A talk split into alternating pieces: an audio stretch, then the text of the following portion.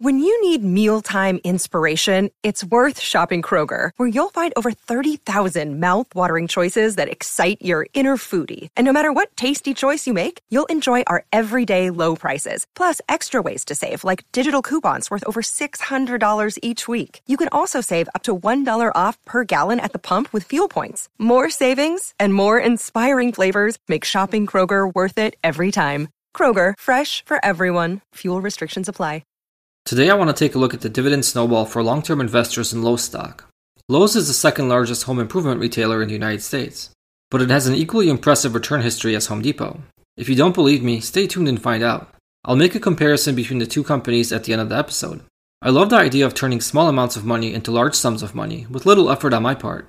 The best way I know how to do that is to invest in quality dividend growth stocks over a long period of time.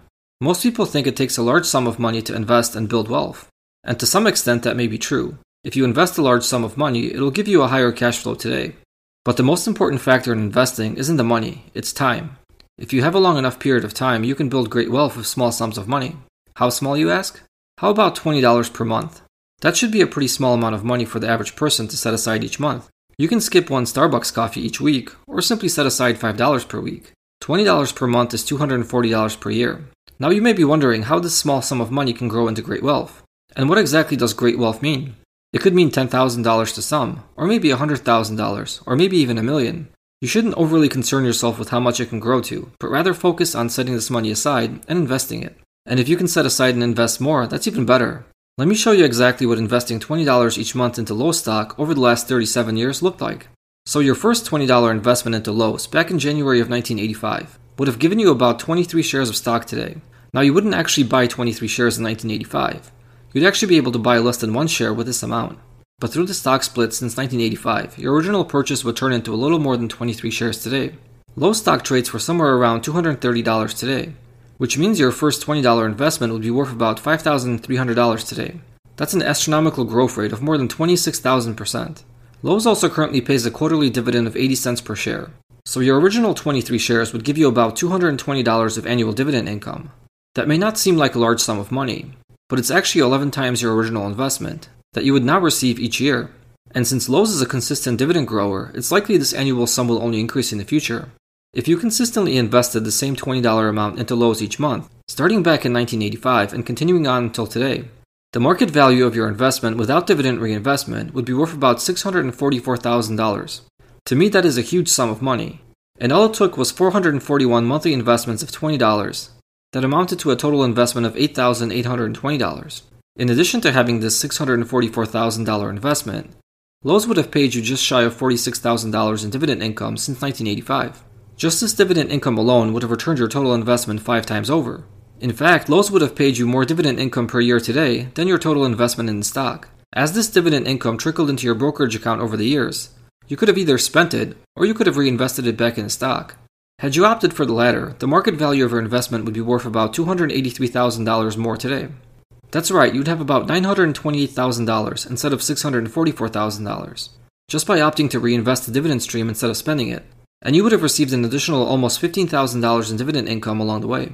Obviously, reinvesting your dividend income seems like a no brainer, especially if you have a long term investing horizon.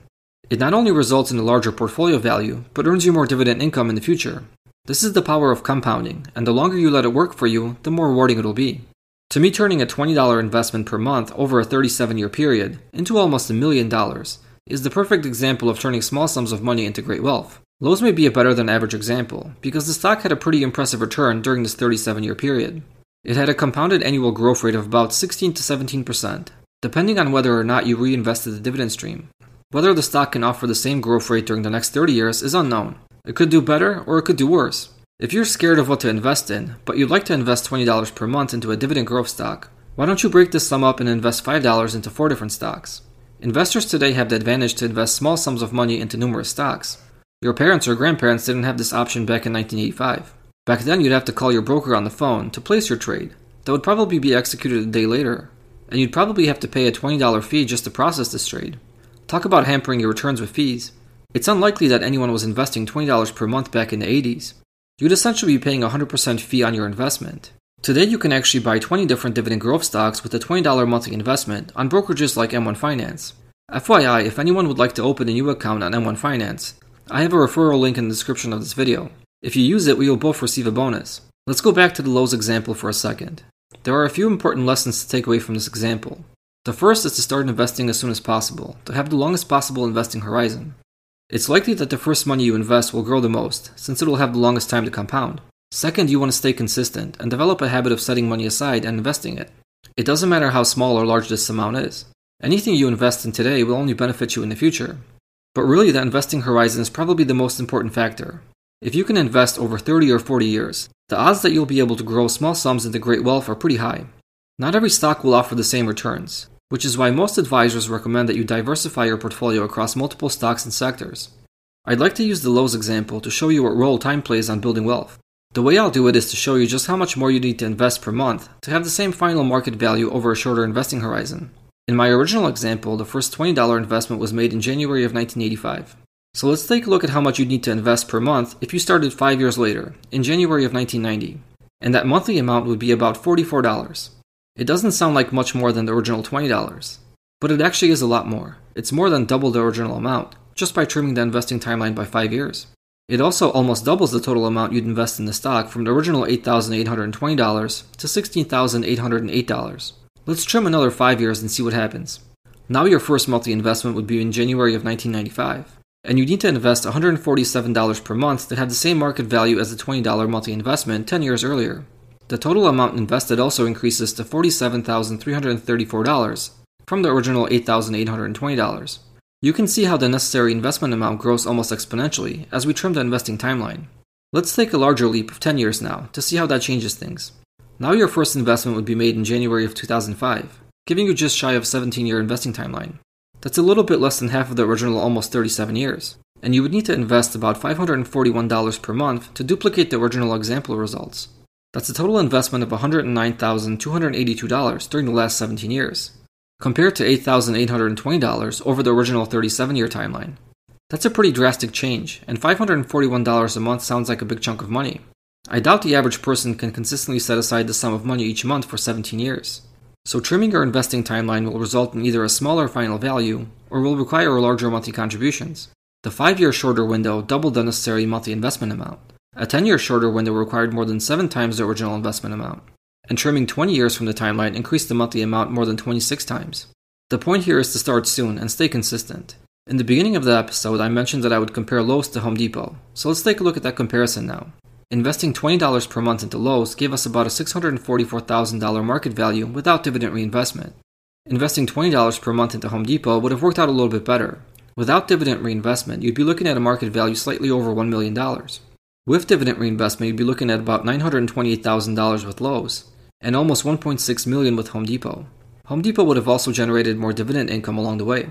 With Home Depot, you'd receive about $111,000 of dividend income without dividend reinvestment, and an additional about $46,000 with dividend reinvestment, while Lowe's would have paid you about $46,000 of dividend income without dividend reinvestment, and an additional about $15,000 with dividend reinvestment.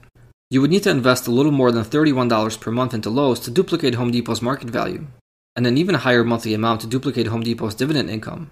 So if you aren't invested yet, today would be a good day to start so that your investing horizon can be as long as possible. And if you're not sure what to invest in, you can check out some of my other episodes to get more dividend investing ideas. And if you don't feel comfortable selecting your own stocks, then you can always invest in broad index funds or exchange traded funds. The stock market almost always helps grow your investment if your investing horizon is long and you pick a good investing strategy. Good luck out there. Thank you for joining me today. If you'd like to consume this content in a video format, you are welcome to visit my YouTube channel. Just search for Longacres Finance on YouTube and you'll find more of me. If you'd like to reach me directly, you can do so by emailing me at longacresfinance at gmail.com. If you would like to support this channel, you can do so on Patreon and unlock the additional benefits offered there. Thank you for being here and have a wonderful day.